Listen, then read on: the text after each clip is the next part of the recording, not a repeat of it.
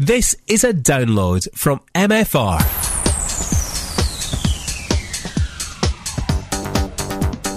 The 80s Rewind again with Paul Stevenson and Ginno Conti. We had a battery operated sort of rubber latex one. And Sorry, um, what? We still be talking about ET yet? yeah, well, can you just control yourself? I'm describing my toys.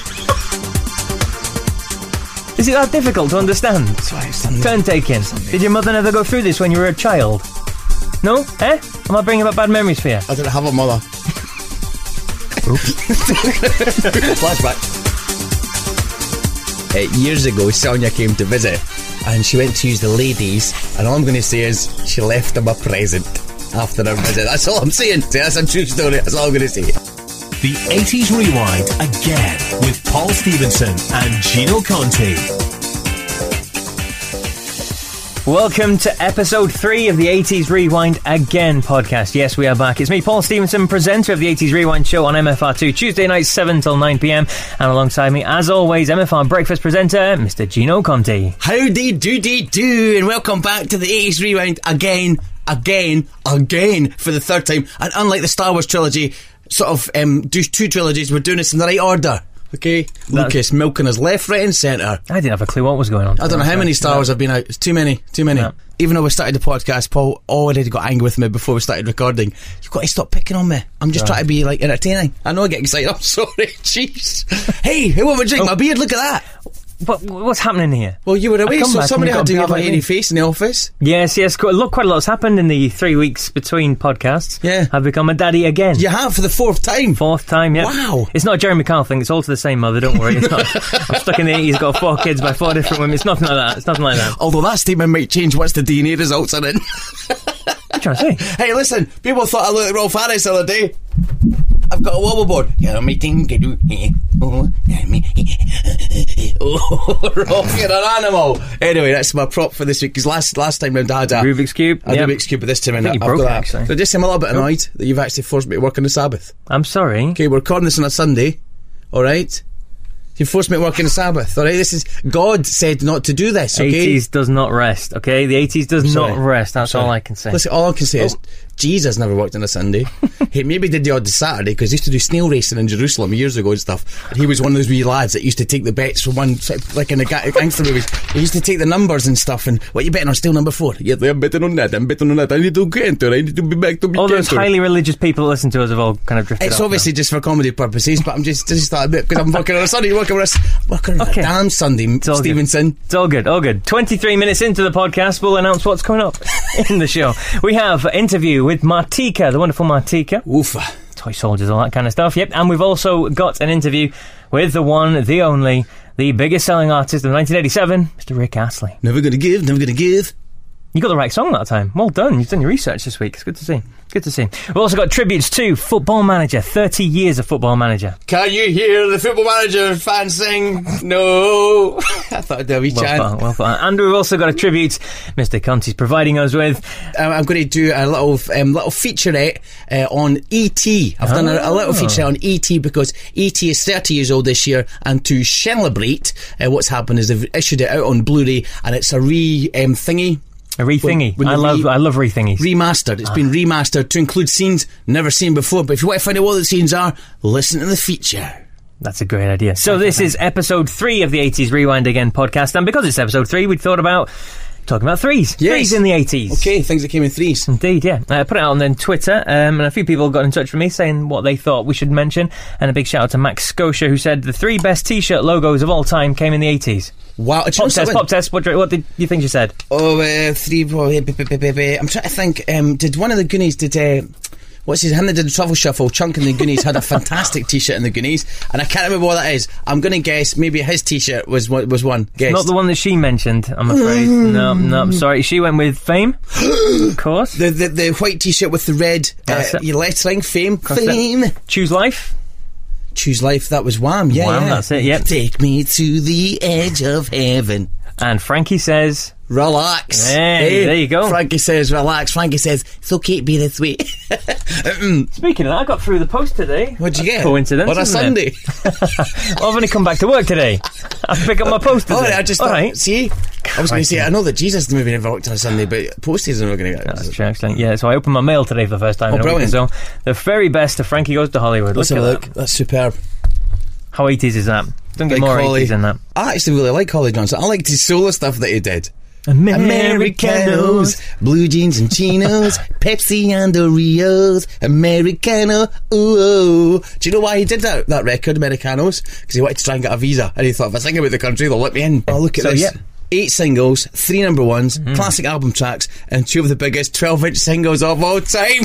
Whoa! Is Rage Hard one of the 12 inches? Sorry? I can get that back. I'll leave that there. In the 80s, that's Favourite three things of the 80s, Mr. Conti. We'll do one by one this time. Go on then. What's your first um, thing in threes of the 80s? I'm sorry. I just, What are you I need a man? coffee. It's a Sunday. For, I should be in my bed still. I should be in my bed still loving. I should be doing some loving on Sunday. which day? Which day? I was going to say Mrs. Conti's not there, so I hope not. Shut your face. I'm in with Mrs. Conti. Okay, you're the one with the like seventeen thousand all right. children. Right here we go. I'm loving Uh, yes, later. for me, uh, top three things in the, from the eighties. I was thinking about this, and I thought I'm going to have to start with music. We've got to start with music. Okay. For me, best band of the eighties with three members has to be. Come on, what do you think? Best band. There's so many bands. There's three loads of bands with three members. Girl band, all girl band.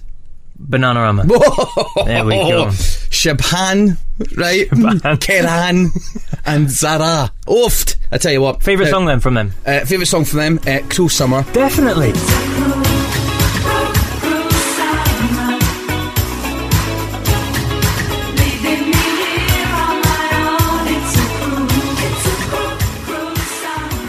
July, summer of 1983. Cruel Summer used in the soundtrack to the original Karate Kid movie. Yeah. Uh,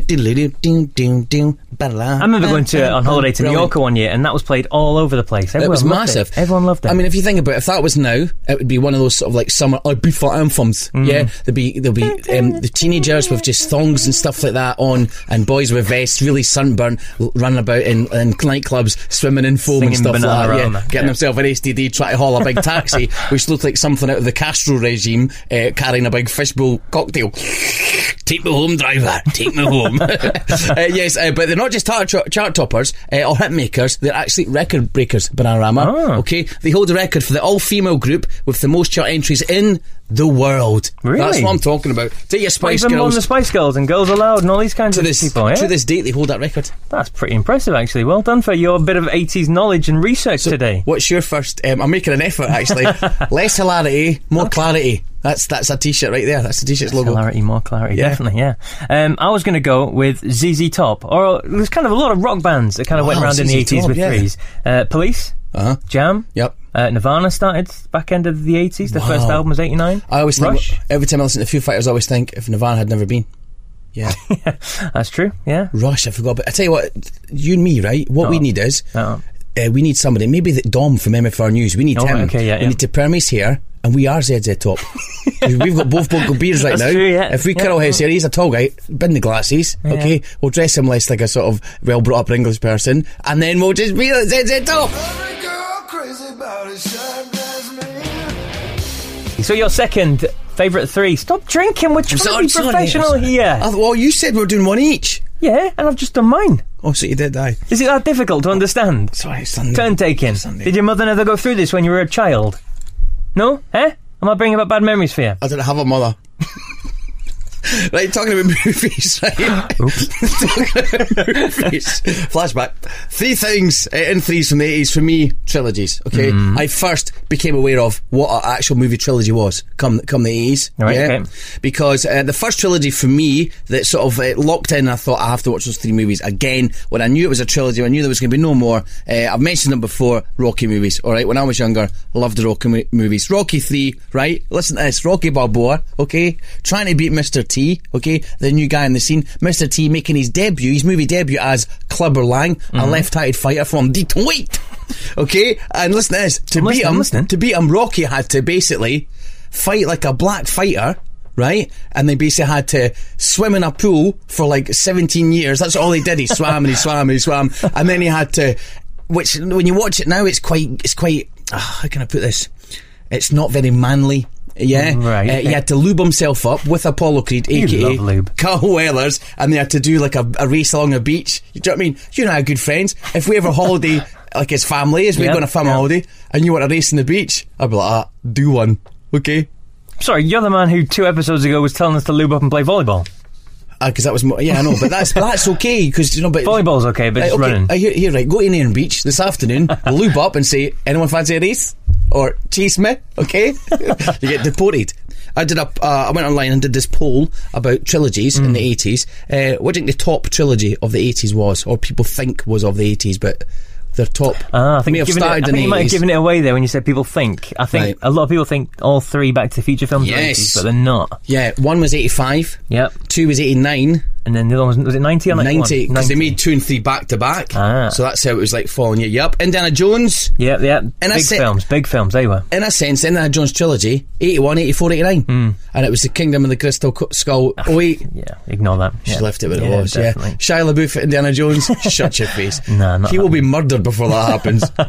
Certainly will be. No, I totally agree with it. Indiana Jones, that was just legendary, the performances and that, and some of the scenes and everything. It's just Oh, my iconic cinema, isn't it? uh, and I just love the third one, The Last Crusade with Sean Connery. Junior, your curtains are on fire. Don't call me Junior! I told you! Don't call me Junior. dun, dun, dun, dun. I should have brought my bullwhip. Yeah, but it's in it's in that cupboard, special cupboard. You've got to knock it twice like that, and it, your side door opens. It's like a Japanese torture chamber. Leave that there. I'm going to go with something slightly different then for my three of the 80s. And I'm going to go with something with three wheels. Robin Reliant. oh my, is that eighties? It was actually, yeah, well, 70s, I think it was 60s, 70s it was, it was first made. And Yep. the production in the UK stopped in 1981. But then it came back as we know it with the, the kind of different shape and everything in 1989. And from there it's become iconic, hasn't it? I mean, Totally. Only Fools and Horses, Oh, you think yeah. of that? Yeah. Um, Trotters independent trading. That's the one, yeah. And um, you think of Mr. Bean as well. Mr. Bean, he always ran that poor three wheeler car off the road, didn't he, with his little mini thing? That was genius. Every time there was a car parked, he'd run it off the road or knock it off the But I tell you something. what, I, I remember uh, living in Edinburgh and walking about like the Meadowbank area and seeing in the eighties when I was a kid, seeing like a pale blue Robin Reliant, and you thought it's a really funny looking car. But Bizarrest looking pale cars. blue- Have you, have you ever driven one? I No. couldn't even imagine driving one. No, no, I always think that. What is it? What is the movie with the drive one or the TV show where they tried to drive a Robin Reliant and they can't corner? Oh, it was Top Gun, uh, not Top Gun. Top Gear. Top Yeah, Gear did yeah. it and they couldn't corner in it. So that's what would scare me. They I, would just, try I, to couldn't, I topple can't imagine. You, you'd be taking every corner at five mile an hour just to make sure you don't topple over and all that kind of stuff. But there is still a few going about. yeah, you still see them. Yeah, yeah. Robin Reliant, good shout, Paul. Good shout. Yeah, so that's my second. What's your third? Go, go, go. Uh, my third, uh, I'm going to move away from movies, away from music completely. Something Mm-hmm. different. We've not really covered or touched upon this genre before in the 80s Rewind podcast. Uh, the World Cup. In particular, meaning sport, meaning football. We've not really spoke about sport as much. There was Uh, two in the 80s. 82, 86? there was two, yeah, Spain 82, Mexico 86, and my three is the fact that it was the first, what was the time when Italy won it for the third time. Oh, right. So that's my three. you're. Yeah, yeah, yeah. this is my three. Tardelli.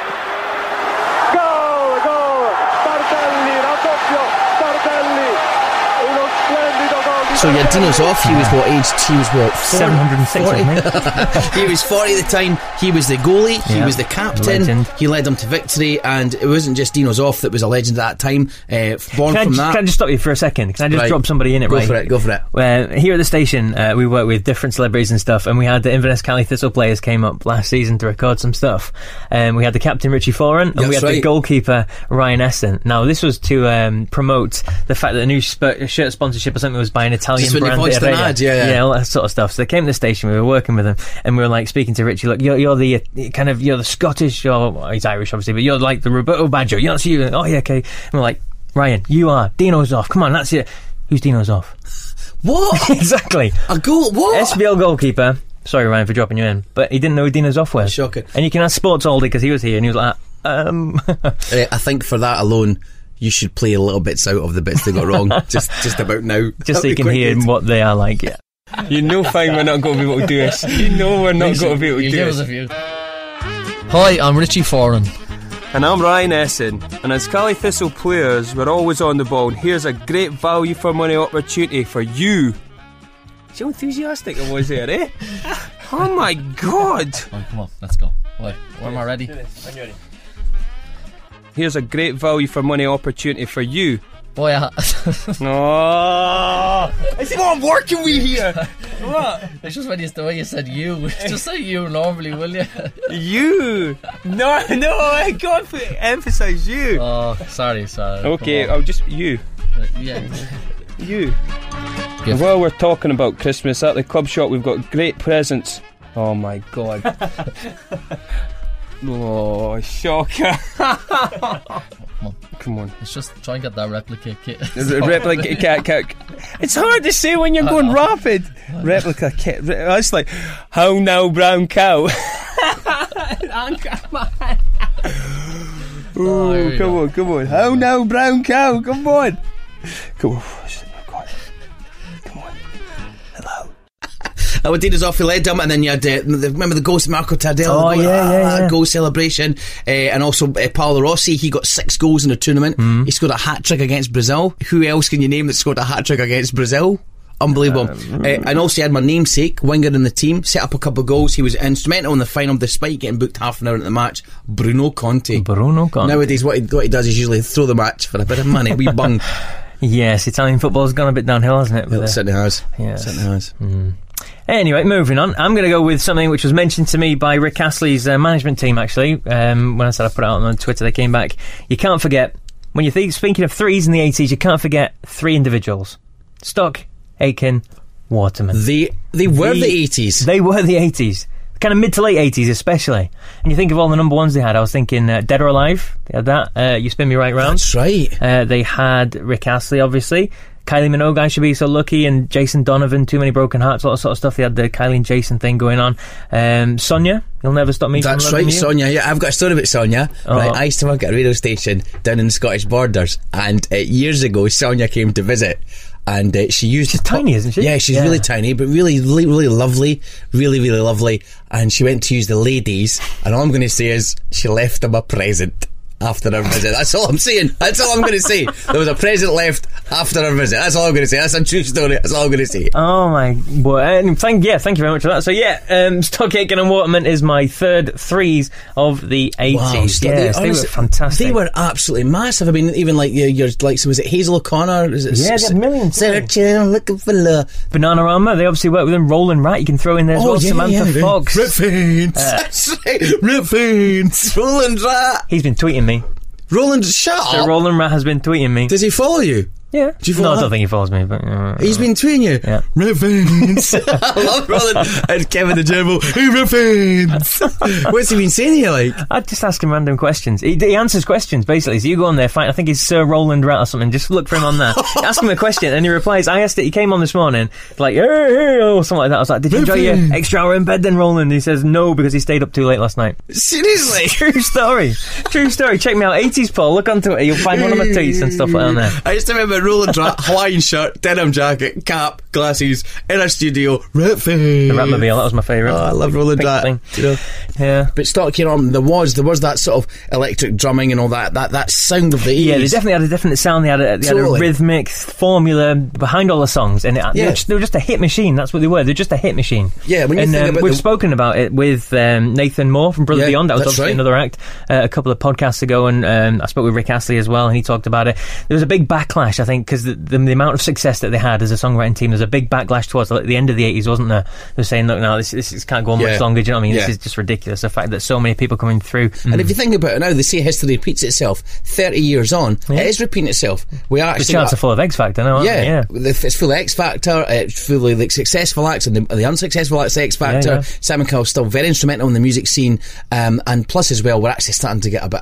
Bit bored with the X Factor, so the ratings are going down. So, like what happened to Stock Aitken and Waterman, it's like it's all happening again. Yep, it's very true indeed. Anyway, so yeah, that was uh, our threes that we threw in there. There's plenty of other threes I'm sure people could come up with. Um, if you want to get in touch, you can do. You can Twitter 80s Paul or is it the real? Was it real Ginno? It's just I the Ginno know, yeah, Conti, the Ginno Conti, G I N N O, the Ginno Conti, uh, and on Twitter. That's it. But if you follow Paul, you can follow me. It's like Genesis all over again.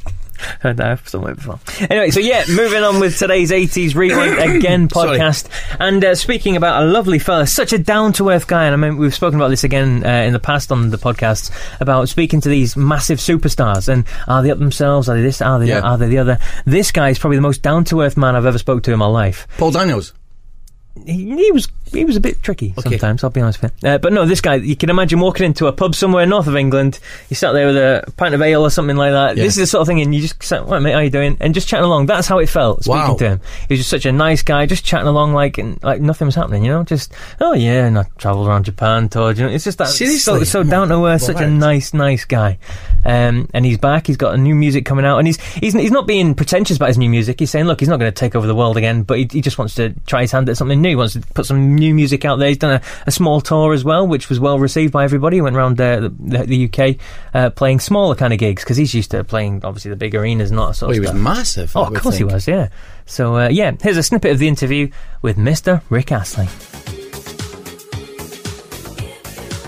Delighted to welcome to the show, the 80s Rewind Show, a Superman who will never give you up. I am, of course, talking about the one and only Mr. Rick Astley. Welcome to the show, Rick. Thank you very much. Couldn't have written that better myself, to be honest. There you go. Well, I tried my best. I tried my Good. best. Now, my first memory of you, um, apart from hearing the song, was seeing you on top of the pops with those white trousers on and Mm-hmm. being absolutely staggered that uh, you weren't an older guy with a beard and all that kind of stuff going on. I mean, you must get that reaction all the time, surely. Yeah, it was it was a bit of a weird time to be honest. Because I think you know I, I looked probably about twelve years old in those days, and uh, yeah, it was kind of strange. I mean, it, to be honest, it was all strange. Everything going on top of the pops for the first time, as you say, and all those different things. It was pretty pretty out there, really. You know what I mean? I just kind of just hung on to be honest a lot of the time. But uh, yeah, I got some pretty weird reactions for sure. And you were, what, just 21 at that time, weren't you? I was, yeah. Um, I think I sang the song the year before. Uh, we, you know, we actually recorded it and stuff. So I was about twenty when I recorded, but yeah, twenty-one when it came out. Yeah. So why did you hang on to it for so long? Was it just waiting for the, the right time to release it? It was more, to be honest, uh, Pete Waterman, the Stock Aitken Waterman guys. I don't think they were. I mean, going back to the way that I looked and the way I sounded, I don't think they were completely comfortable with the record, and they just didn't really feel that my face fitted what they'd actually recorded. If you know what I mean. So, uh, and um, I mean that that kind of came full circle when we went to America because. Uh, I think it was a like a it was a number one record there, thankfully, but it was also number one in the R and B chart as well. And I went to sing in clubs that were predominantly like R and B, black music, black American music sort of clubs. And um, and they had this white kid who looked like twelve with ginger hair, sort of shuffling around on a stage doing a, uh, you know, singing to his backing track in this hip club in New York, and it was all a bit, uh, yeah, it was a bit odd to be honest, you know, but but but great times, great times. We are, of course, talking about Never Gonna Give You Up, which went on to be the biggest selling single of 1987 and topped topped the charts in uh, how many countries? were it? 16, Uh, 17, yeah, 25, yeah. 30, something daft like Some- that, wasn't something it? daft, yeah, yeah. It was a lot. It was great, but I mean, you know, that's it's a weird thing when you have a record like that because it's kind of you get to see the world, you get to see it through a certain, obviously a certain viewpoint, but. Mm. Uh, and uh, but also the craziest thing is you never have a hit like that again. Do you know what I mean? Yeah. So it's kind of it's all downhill from there on in. You know? So, yeah. Just going back to uh, what you said a few moments ago about uh, Stock Aitken, uh, Stock Aitken and Waterman holding on to the single for maybe a year Mm. or so. Um, I, I heard an interview with you from many years ago, and you, you said that they, they originally brought you in as, as a tape boy. Was that kind of a T boy sort of thing? Was that was that right? Almost, yeah. That, what happened was they signed me to sing and to make a record and all the rest of it, and um, they just became unbelievably busy in that next couple of months, and um, they sort of became flavour of the month, and then that became flavour of five or six years or whatever it was. Um, so I kind of kept, got, kept my record kept getting put back, and because you know record labels were coming to them with their big artists saying make a record for us kind of thing, and um, and I was actually signed to their company, their production company, and um, so uh, it just took a while. And Pete realised that I was going to get bored and all the rest of it. Pete Waterman, that is, and he just said, "Look, why don't you come and live in London?" And then that sort of then went on to me going into the studio every day, and that then ended up with me making a lot of tea.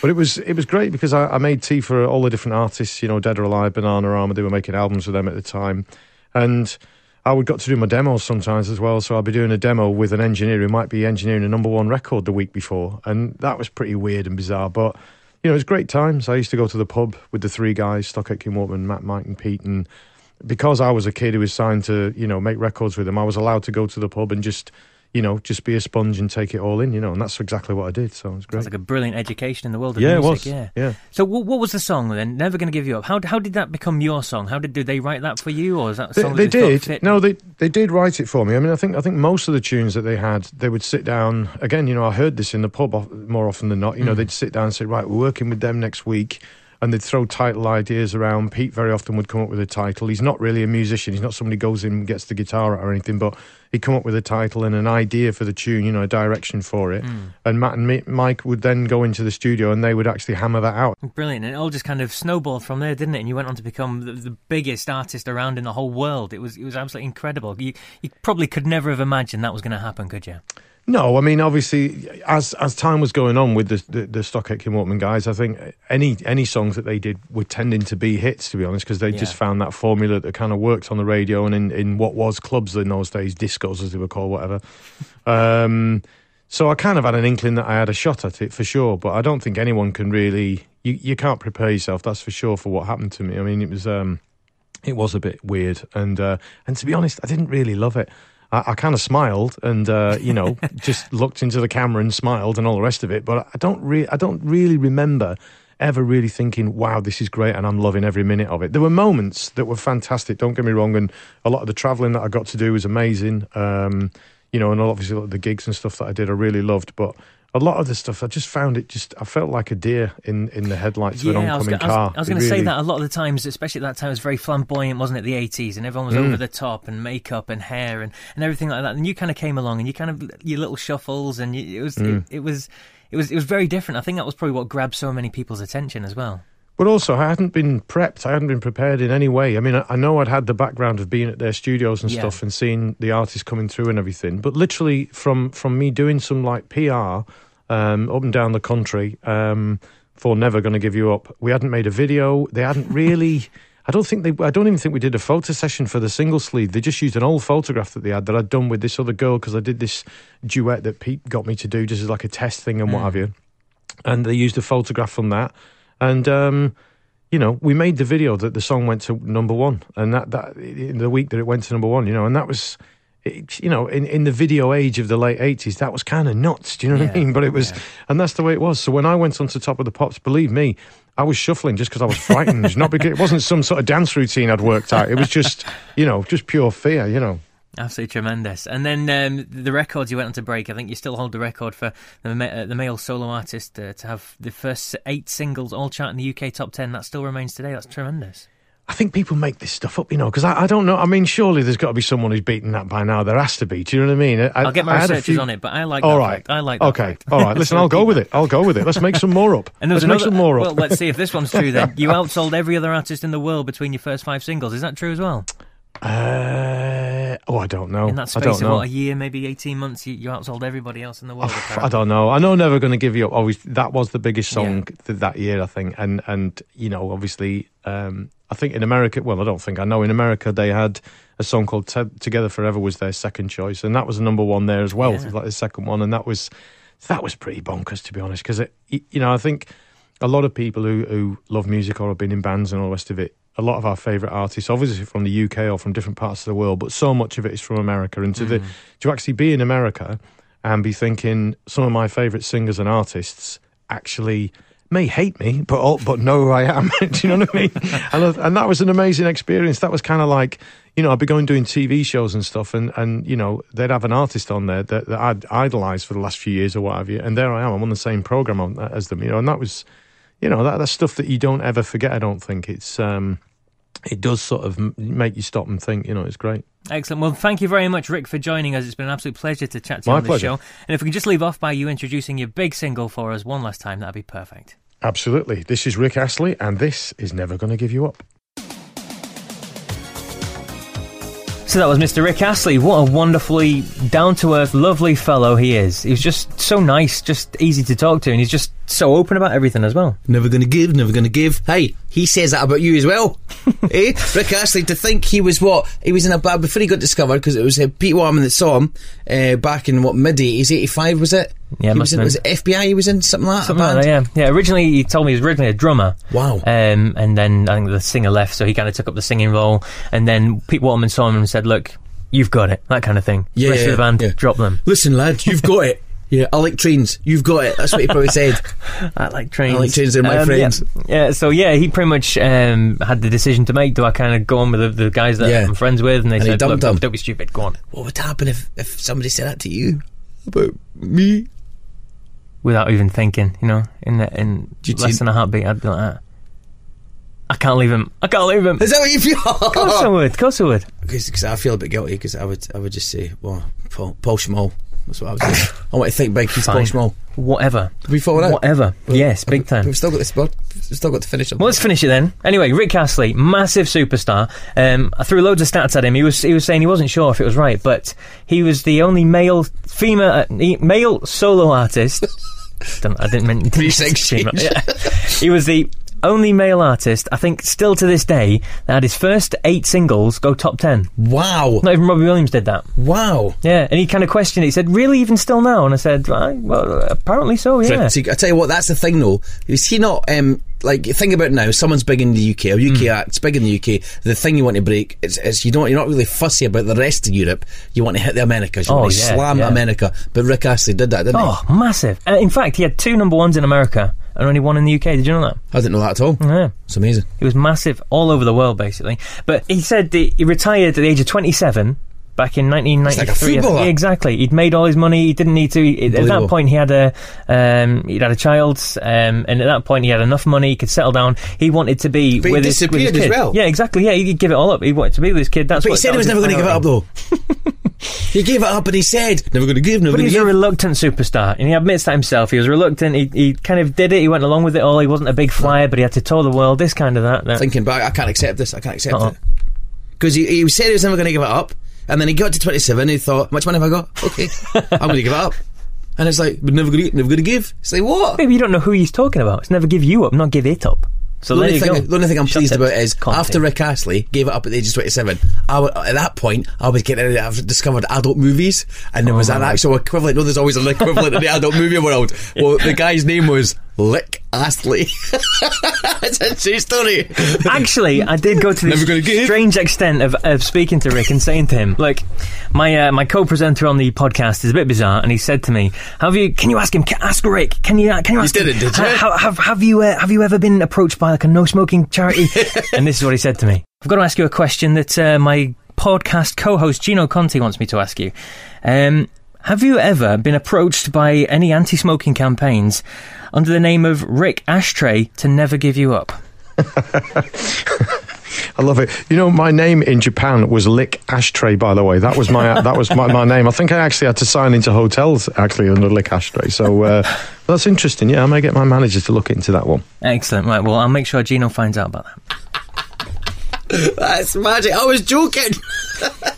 Brilliant. You're joking. You nearly landed me in it there. Tells you. I never thought you'd ask him. Well, you told me to ask him. I thought I'd give it a go. You Who know. you interview next? Who's going to do the next interview? I'll, I'll make sure I get a nice big question for you, a big fat question. Uh-uh. Hey, but listen, let's talk about Rick Astley. Um, uh, just bringing it more up to date. Tw- two- 2007, that's when the Rick rolling happened. Mm-hmm. Yes, it was yeah. all to do with Radiohead, and I think it was um, like a group that were against uh, Scientology or, or Tom Cruise or whatever it was. One of the two. Uh, I don't know which one's bigger, to be fair. But um, aye, and this Rick rolling thing happened where you'd get sent something and you'd click on it. It was supposed to be this legitimate website Yeah, or whatever yeah. it was, and then it was do do do do do do, and he got millions of views on YouTube. Yeah, it was bizarre. I mean, I brought this up. I didn't play this out on the podcast, but if you listen to the full interview on the show that I did a few weeks Yeah. ago, he mentioned this and he said it was bizarre himself because he got a link from a friend, an email from a friend. Oh, check out this blah blah blah blah, and it's his own song, and he's thinking, what's this guy on? This is a bit bizarre. Sending you my own song. But I think uh, Rockstar Games, the, the game company behind like the Grand Theft Auto Yeah. games and stuff like that, I'm sure I read somewhere they tried it for one of the Grand Theft Auto games. They, it was something like something, something to do with Rick. They, maybe they invented it. I, I don't, don't know if if if anyone that, that's downloaded this podcast, the thousands of you that have, if any of you work for Rockstar Games, Let us know. let us know. And also, can we get some freebies? Maybe get a wee tour of the studios because I know you've got a studio in Edinburgh. I love Rockstar Games. Okay, we may be part of the media, but we're we're pro Rockstar, not like other medias. Okay. Um, it was, to me, some of the biggest Rick Rolling um, sensations that I saw. Um, if you check out the Mad Men. Rick Rolling one, never Oh, going to give you up. Right. brilliant. I don't know who's done that. I don't know who spent the time doing that, but they've cut together individual words from right. scenes to the whole song. It's incredible. And the other one was uh, Stephen Hawking getting Rick rolled. he Oh, was doing some sort of um, big talk in front of everybody on stage, and he says this, that, and the other, and he's about to give the answer to some sort of equation thing, and it's like it just cuts. The video cuts, and it's like never gonna give you. brilliant, absolutely brilliant. My laugh just turned into tears. I've just remembered. I've just remembered. At 27, Rick did give us up. He gave it up. Going back to that, But he said, He loves you. Gonna, he doesn't love me. He loves me, actually. He doesn't love me. He loves me. You know, I've still got a pair of Rick Astley pants. The white, white front pants with his face on the front button bit. I've still got them. I never gave them up. I'm like at 27 at the Tad, I never gave those pants up. They're a bit yellowy white, but still, they're comfy. You okay? You okay, Paul? You okay? Um. Ah, good time. Ah, did not see that one coming. Anyway, speaking of things you never give up, um, something that is 30 years old, we're doing a couple of them uh, to the, this week's podcast, but anyway, something that's 30 years old. The original Football Manager was released in 1982. Uh, now, I spoke to Kevin Toms, who was the creator of the very, very, very first Football Manager, and I also spoke to Kenny Millar, who was one of the co-authors of the book Football Manager Stole My Life. So I've kind of put together a little, little package here of Kevin discussing um, basically how he came up with the idea of the game and all that sort of thing, Wow. how, what it was like at the very beginning. And then I speak to Kenny about um, some of the levels and extents that people go to when they're playing the game. Oh, totally. And then after that, we've got a few Football Manager addicts on the end as well. Football Manager, creating addicts since 1982. 1982 saw the launch of the band's Alphaville. It Bites. And the Lotus Eaters.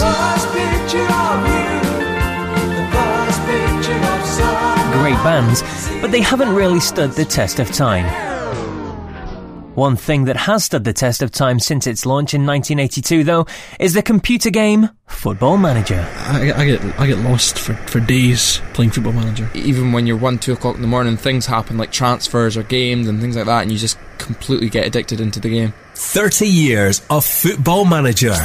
The very first version of Football Manager was released for the Spectrum, and the man who created the game was Kevin Toms. I caught up with him and asked him if he could ever have dreamt in his wildest imagination that the game would become as big as it has. Uh, no, or I should say yes. But uh, yeah, no, the game was always uh, the original game was always popular, and people played it a lot for many hours, and so you know, it, it, it, people got a lot out of it and they enjoyed it very much. The game itself, Kevin told me, was born out of his frustration with trying to create a Football Manager board game. Well, I, I had uh, worked on it as a board game before that, and uh, had for many times tried to get it working as a board game. Didn't quite work. But I also became a professional uh, computer programmer, and then I could put the two things together when the, the microcomputers, the right kind of microcomputers, came along, and uh, made a computer version of the Football Manager game. And it was, it was fairly quickly it picked up, but uh, obviously it was smaller scale then and grew over time. And grow it did. So much so that it's taken over the lives of many, many people.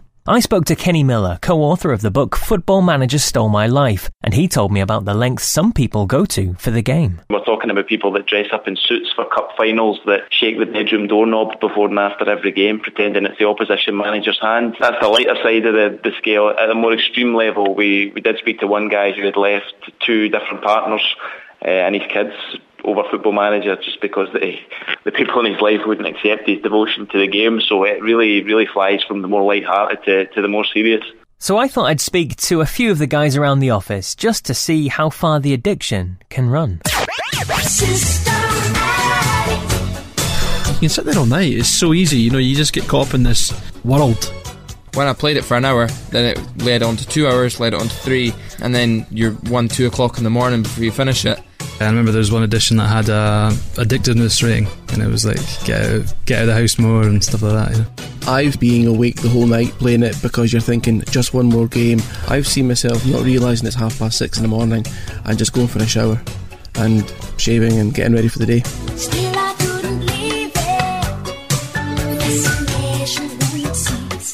I've held a few press conferences in the toilet. I've been in there. If the house is empty, I speak out loud. If there's people in, then I kind of speak in my head. It's, it's, it's, it sounds so strange. It's one of these games I have to have the next sort of one in the sequence as soon as I see it, it's available. You know, I get it. I mean, I've got it on my laptop, on my netbook, on my desktop PC, and on my iPad as well. So never without FM. I was in school through exam term time, and I remember having to study for my exams, but really what I was doing on my jotter, I was drawing players that I had to buy and think, you know, scouting out players like a real manager.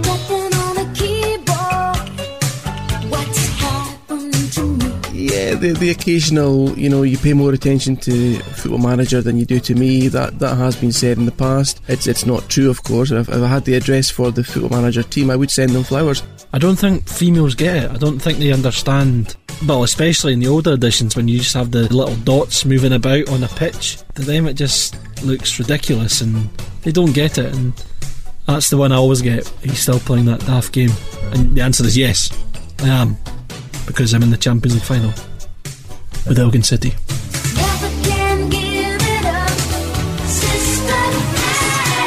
Now that I'm talking about it, I probably want to go and buy it again.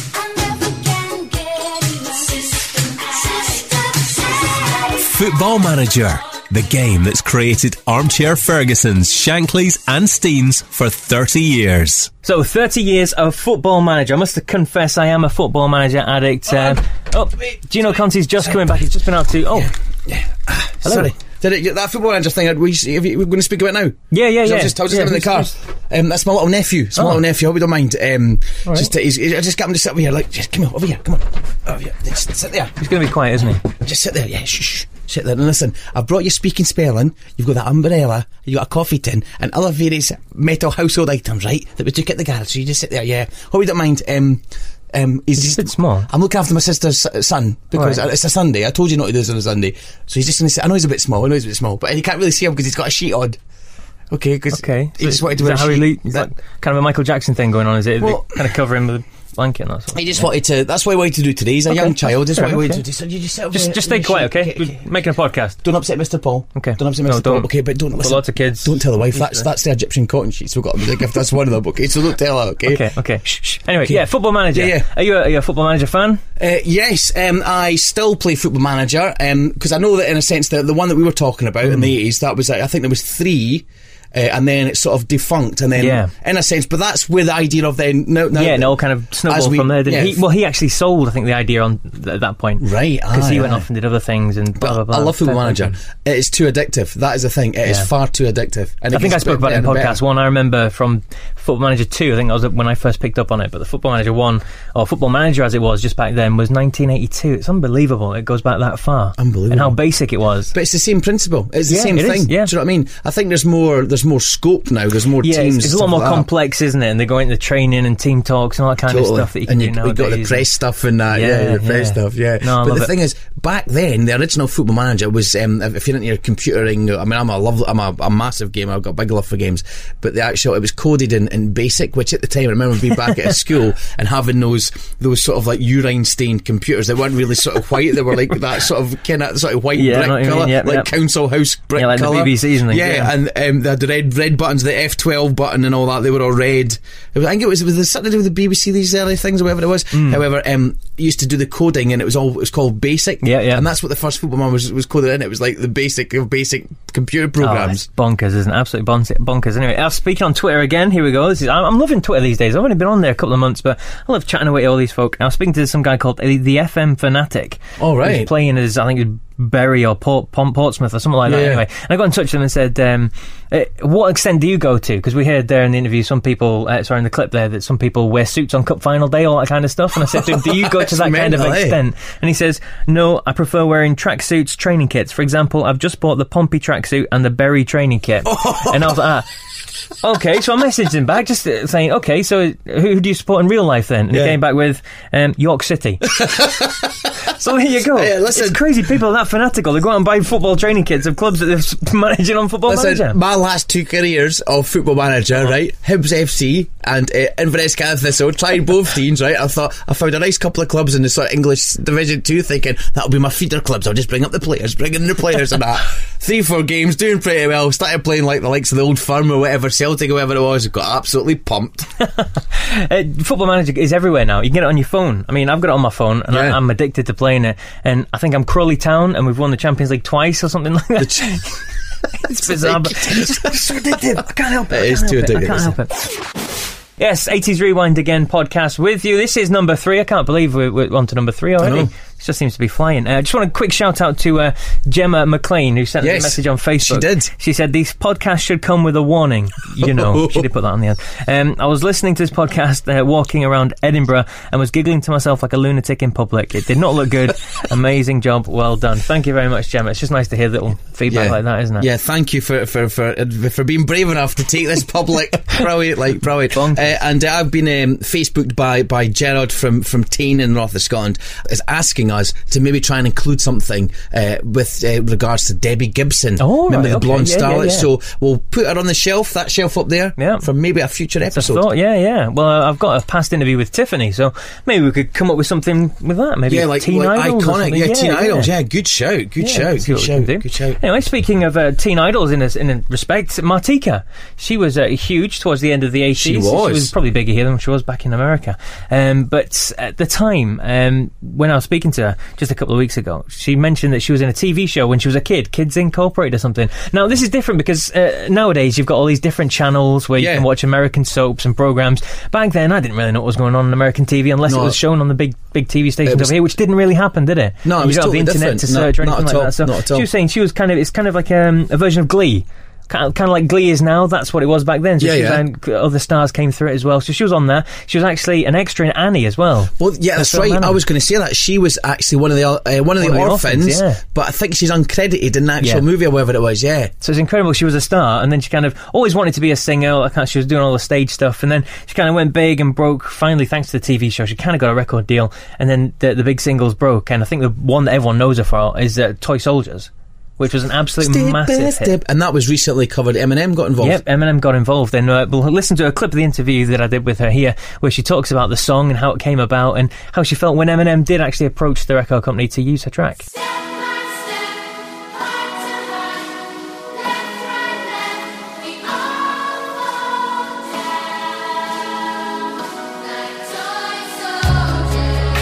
Welcome to the show, Martika. Hi, thank you so much for having me on your show. How are you? Oh, I'm brilliant. I'm fantastic speaking to you anyway. Um, yeah, well, a superstar, that's all I can say, right back from the very early days of your life when you, you were in the, the Annie film, weren't you? yes, I started quite young. I was dancing on movie sets by the time I was 12. I was one of the dancing orphans. They used to, um, our, our makeup and wardrobe consisted of putting dirt on our faces and messing our hair up. It was pretty fun. And it's got a bit glamorous uh, since then for you, thank God. But uh, yeah, and then from the age, uh, you must have been late teens, you, you went on to launching a music career. Now, was, was that a hard switch or was that something that you always wanted to do as well? Well, it was pretty natural coming off Kids Incorporated. I used to say like I would practice was practicing for my music videos on the show, and obviously, and we were doing a lot of pop songs and oldies and, and original material as well. So it was quite a natural, um, you know, progression for me to um, move into recording my own uh, music. Over here, you had some big, big hits as well, and especially for us on the 80s show, the, the two big ones for us uh, I Feel the Earth Move and Toy Soldiers. Can you tell us a little bit about those songs? Yeah, um, well, obviously, I feel the Earth Move being the old Carol Kling, Carol Kling, that's funny, Carol King classic from uh, Tapestry, and the producer on this album wanted to do this high energy remake of it, and then uh, Toy Soldiers. It's really different, and um, I always say, like, I had gone to a, a rock and roll club the night before to some friends of mine were in a band, and uh, I lived in L.A., so we were on the Sunset Strip, the famous Whiskey A Go Go. Uh, I went to see a, a rock band and the night before, and actually had took, taken my producer to go see it. Um, he was very, uh, he was the real bubblegummy poppy side of things, and I was like, you gotta come see some rock and roll, dude, you know. and so I guess the the mood of that night kind of seeped into um, the next day's session, which is why probably Toy Soldiers has a little bit more of a darker, moodier vibe than uh, the rest of the album. And what's the meaning behind Toy Soldiers? What's the, what's the essence behind it? well, you know, um, he had the, the title, and he, I'm like, well, what the heck does that mean? He said, I don't know. That's your problem. You figure it out, you know. And uh, so, uh, you know, um, just the whole vibe with uh, we all fall down like toy soldiers, and um, you know, it felt like a nursery rhyme, and it was you know, it was pretty much just kind of putting cool imagery together and tying it together that way. And then I had somebody that I was close to that was going through some stuff, so I kind of ta- I, I wasn't going through stuff back then. I was just a kid, so I had no darkness to talk about that I knew of at the time, really. Um, so I pretty much tapped into somebody's other person's experiences, and he was struggling with some things, and so I just thought, well, I wonder what he's feeling, you know, like from the point of view of somebody that's going through um, a, a struggle. And as you said, it became almost your iconic track, didn't it? Did Eminem's uh, approach you, or the record company approach you to use the, the sample from your track? Yeah, it's one of those, you know, Hollywood, well, his people contacted my people kind of thing. Yeah. And, you know, the message came to me, guess what? Eminem wants to know if he can have permission to, you know, take your masters of toy soldiers into the studio. He wants to sample. How did of that feel? Because at the time, Eminem was massive, wasn't he? Well, he still is now, but at the time, he was, he was huge in the world. So how did that feel? I was, came out of nowhere really, and for me, it was really flattering that an artist of his caliber and level, you know, he's a global superstar. It was pretty cool that of all of the songs that he could have wanted to mess around with, he wanted to uh, do one of my songs. So, um, again, you just don't really expect a phone call like that to come out of nowhere, and I was doing, you know, backflips because I really uh, like a lot of the work that that he does, and so I felt pretty comfortable in knowing that the level of um, production and the quality of the work would be, you know, something that I could feel good about. So I trusted him and his production and the people that he works with. So I I was very excited about it.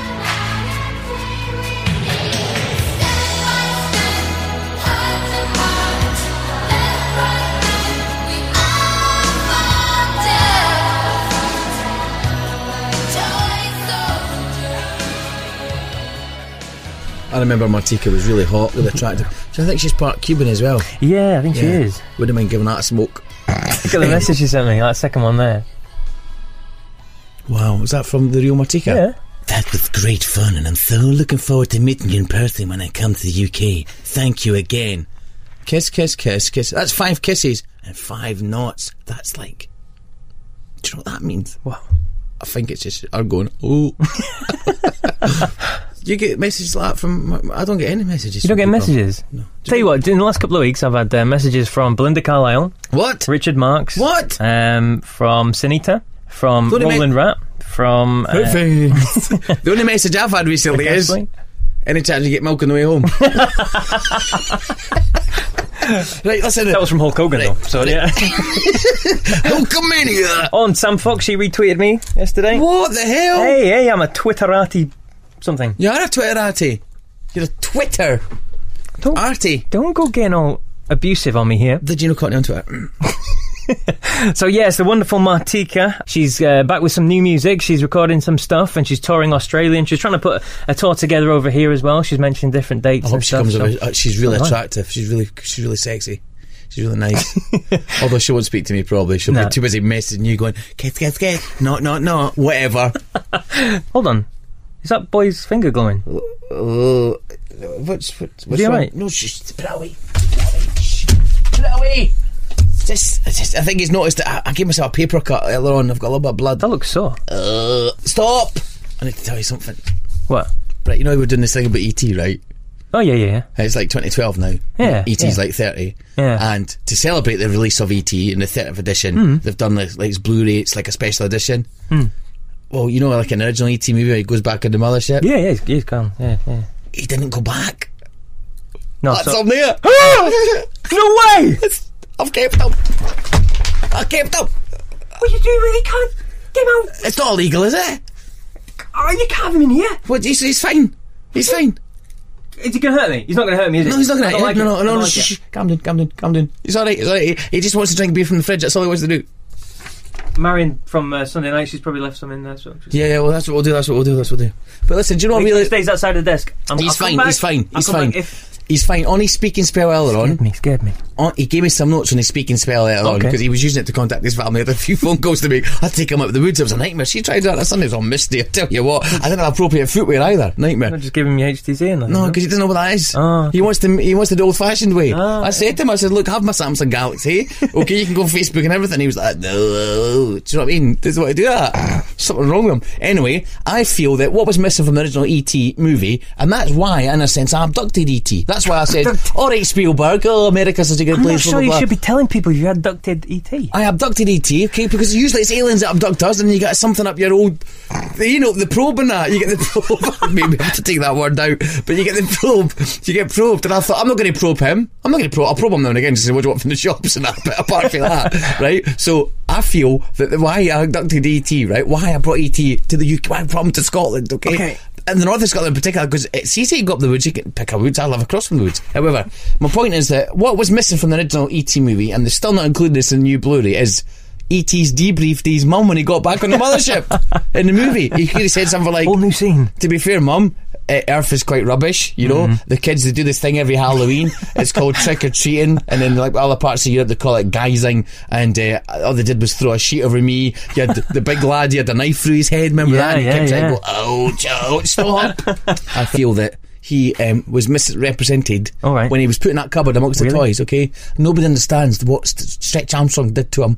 Okay? He leaned over between four or five teddy bears and stuff and maybe touched them inappropriately. Okay? All these things are coming out nowadays. Why do you two come up with a sequel?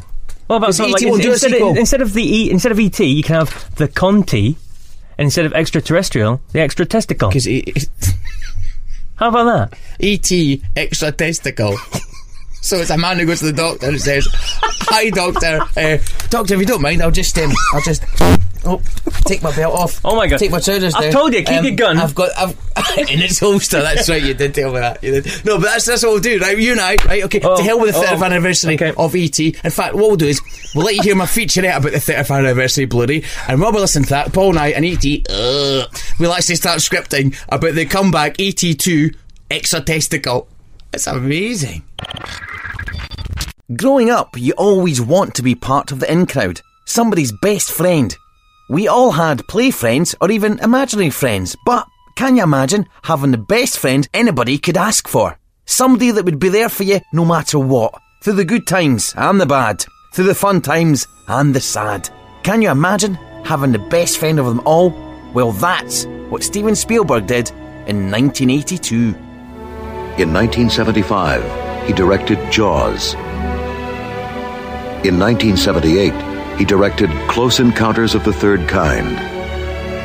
In 1981, he directed Raiders of the Lost Ark.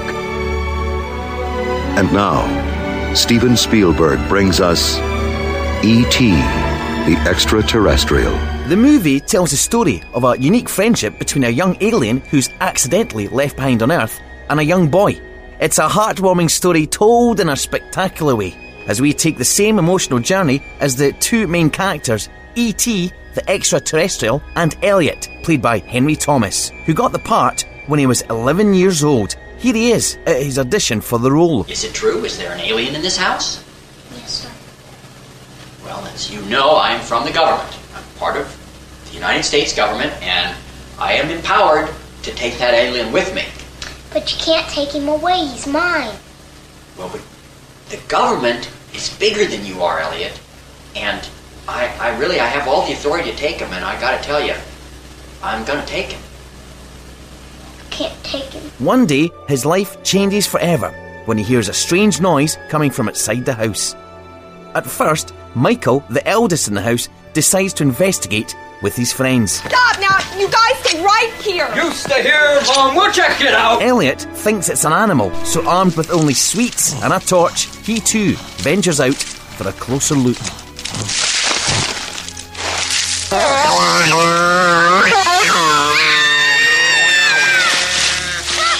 After Elliott figures out it's another being, he manages to get it into the house and to teach it a few things. This is Pez.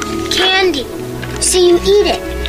You put the candy in here, and then when you lift up the head, candy comes out, and you can eat it. You want some? At first, Elliott manages to keep E.T. a secret, but not for long. Hey, Elliott, where's your goblin? Shut up. Did he come back? Well, did he? Yeah, he came back. But he's not a goblin. He's a spaceman. As an extraterrestrial. Elliott and E.T. strike up an amazing friendship, and after a short while, he decides that his new friend should meet his family. Michael. Okay, uh, swear it one more time. I have absolute. absolute power. Yes. and Gertie. Michael, Gertie, and Elliott treat E.T. like one of their own. However, that's not enough for the alien, and after a short while, E.T. decides that he must make contact with his real family who left him behind. Armed with a speaking spell, umbrella, circular saw blades, and a few other things, Elliott and E.T. head into the woods to make contact. This is when the movie takes a dramatic turn, and before our friends know it, government agencies are onto them. It's a race against time. The scientists want E.T., but all Elliott wants is to get the extraterrestrial home any means necessary. It's too bumpy. We'll have to walk from here.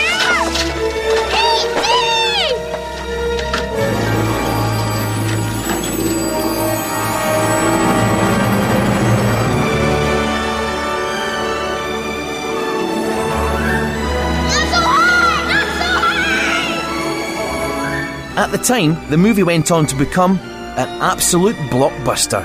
It was bigger than Star Wars and held the record as the highest grossing film of all time for the following decade. This year, it's the 30th anniversary of this iconic childhood classic, and for the first time, the movie has been released on Blu ray. This version reinstates the original animatronic close ups of E.T. and the rifles carried by the police at the roadblock during a bike chase. To this day, it's still a fantastic movie, and if you haven't converted to Blu ray, then maybe this is your excuse. Home phone, no phone home. All right, we're just going to go soon.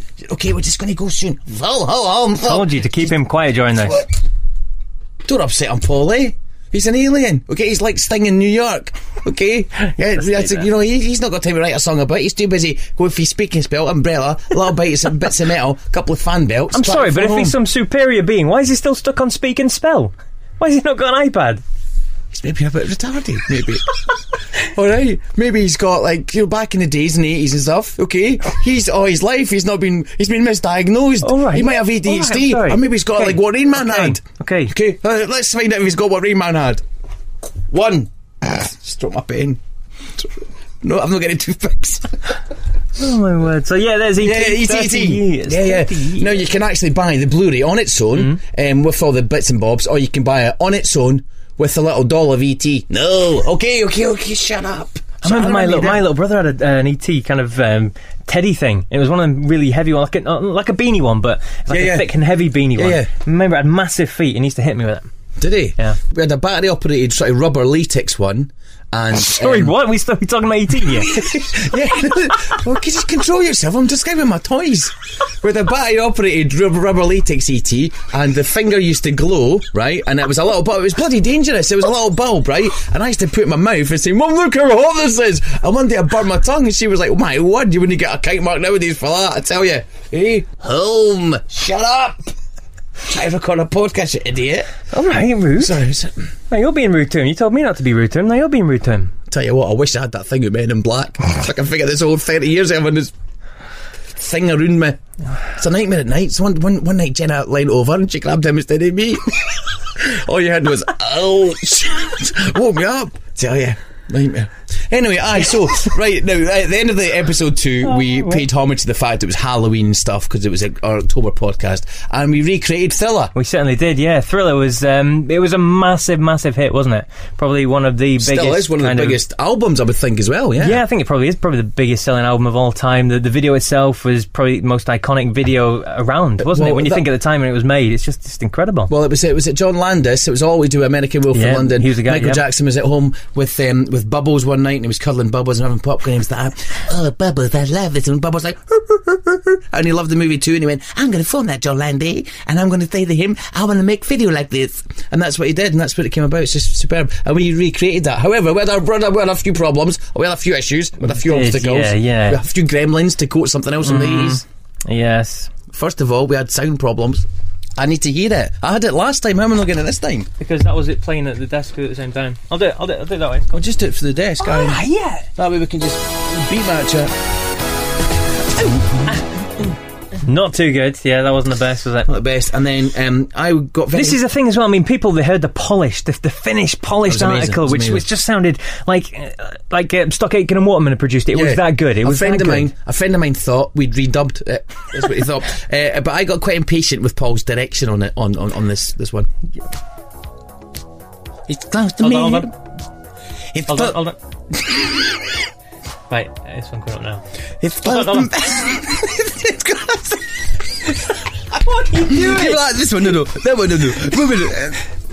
And then we had a few timing issues and all. Mm. Why is this not started singing Thriller yet? That he is. Ah, I think we went in a bit early. Feeling that. Must have started a couple of beats early. Ah, Get him, get him. Right, hold on, hold on, hold on, hold on. What is happening? Look after my children.